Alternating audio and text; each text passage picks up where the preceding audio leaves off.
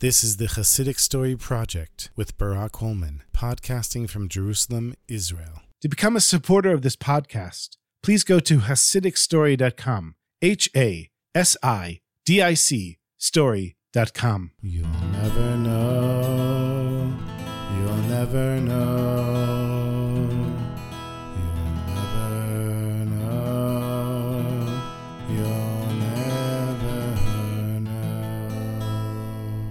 Pressburg was the capital of Hungary for over three centuries. And in the 1800s, there was a famous yeshiva founded there by the Khatam Sofer, one of the greatest rabbis in all of Europe.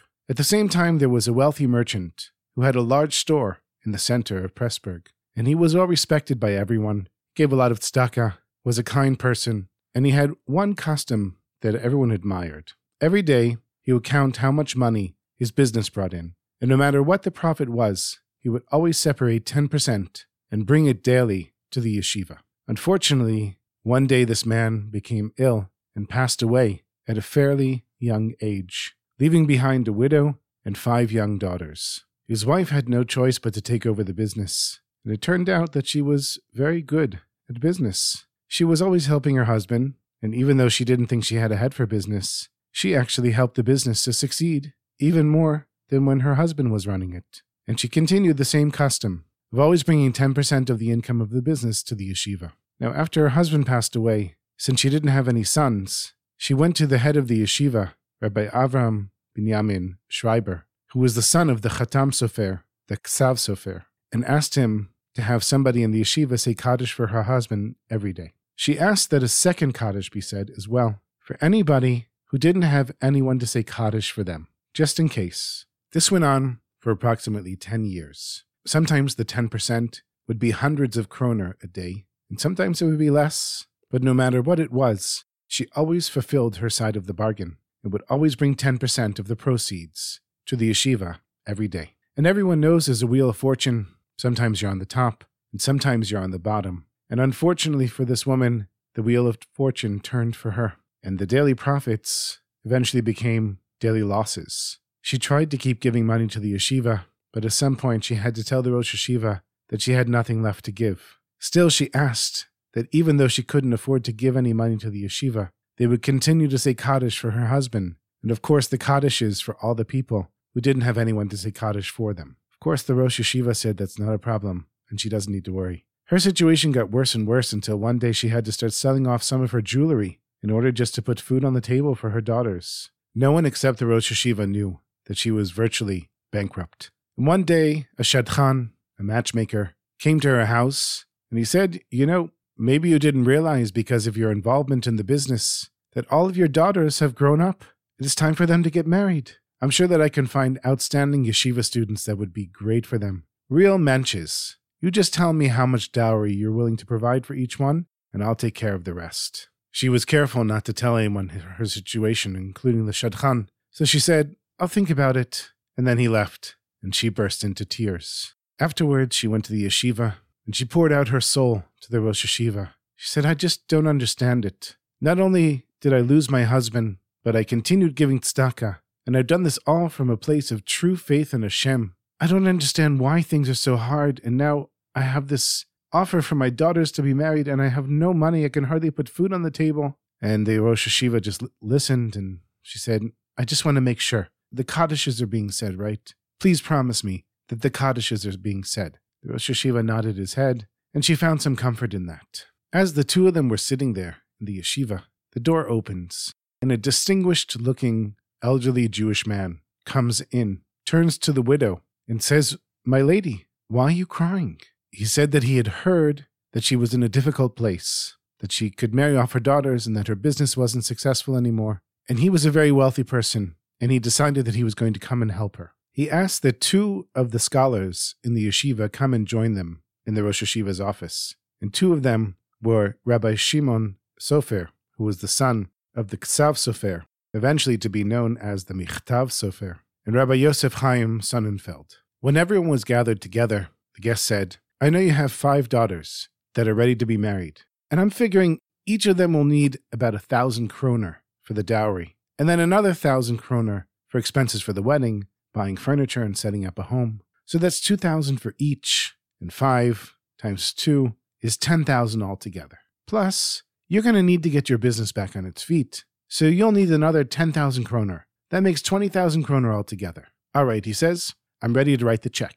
And he takes out his checkbook from his pocket and he writes down the woman's name. He writes 20,000 kroner and he signs it. But before he hands it to her, he asked the two scholars that were brought in to sign on the back as witnesses that he was here and wrote the check. And he also asked them to take out their personal notebooks, which they wrote their Torah notes in, and he would sign each of the notebooks so that it would be a sample of his signature in case anyone challenged it. Then he turned to the woman and he gave her the check, and he said, Tomorrow morning, the government bank opens at 9 o'clock. They'll honor my check. You make sure you're there on time tomorrow morning at 9 o'clock. And then he left. And everyone standing there in disbelief, they couldn't even believe that this was real. And then one of the young rabbis, he said, Hang on, this guy might give us a donation for the yeshiva. So he ran out and tried to find the man, but he was gone. At nine o'clock the next morning, the widow was at the bank with the check.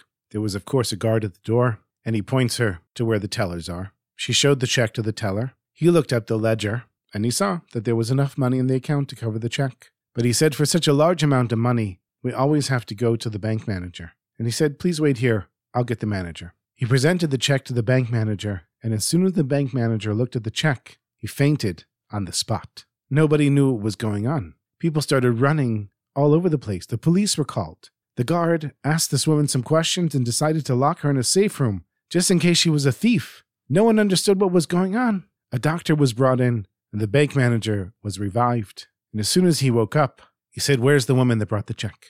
So they said they were holding her in a safe room just in case she was a thief. He said, A thief? God forbid she's not a thief. Bring her out right now. He apologized to her, and he said, Please, please, you have to tell me. How did you get this check? She said, You know, I took over my husband's business after he passed away, and I have these daughters that I have to marry off. And I was telling the Rosh Yeshiva, and all of a sudden, this man walks in, and he said, I want to help. And there were witnesses, lots of witnesses there, and signatures. And he asked if he could write the check, and he wrote me the check and said, Come here tomorrow morning at nine o'clock, and that the check would be honored. The bank manager said, If I showed you a picture of the person that wrote the check, would you recognize him? She said, Yeah, of course and also probably everyone else, the Rosh Yeshiva and the rabbis that were there, that were witnesses. Everyone would recognize him. So the bank manager was visibly excited, and he said, All right, bring everyone in. I want the two rabbis here, I want the Rosh Yeshiva here, and I'll tell you, I'm going to honor this check because it came from my family's account. But my wife is a co signer on that account,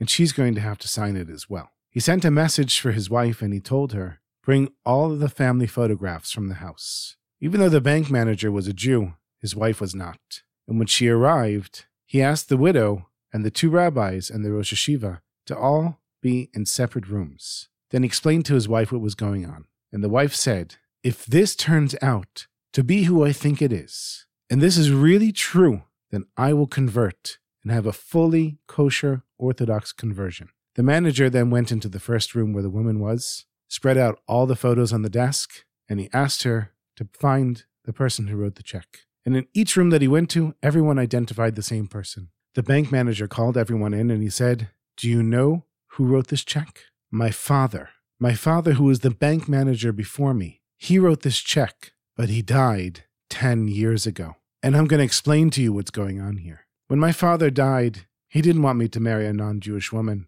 I told him I didn't care about my religion anymore. And I also never said Kaddish for him. I never said Kaddish for my father because I didn't believe in God and I didn't believe in any of the Jewish religion. But last night he came to me in a dream and he said, There is a woman at the Pressburg Yeshiva who's been saying Kaddish for me for 10 years now. And not just me, for all the souls who nobody said Kaddish for. And because of her, I was saved from Gehinnom.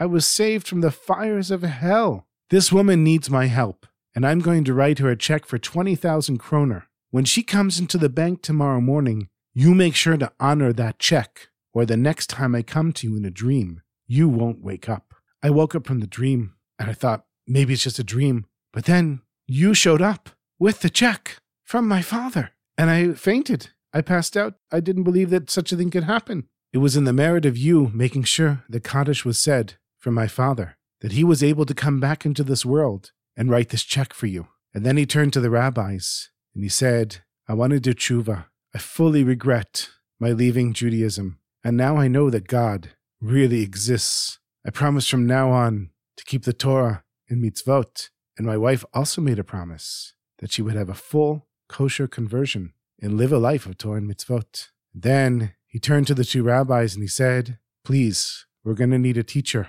Maybe you two will help us. And so he told the teller to give this woman 40,000 kroner. He wanted to give the 20,000 from his father and 20,000 from himself. And of course, the first thing she did was take 4,000 kroner and donate it to the yeshiva. Soon after, her business started to prosper again. She married off her five daughters, and then she understood why everything had happened. Her business had gone under just so this man could help her and help his own son, daughter in law, and future grandchildren be reconnected to the Torah and Hashem.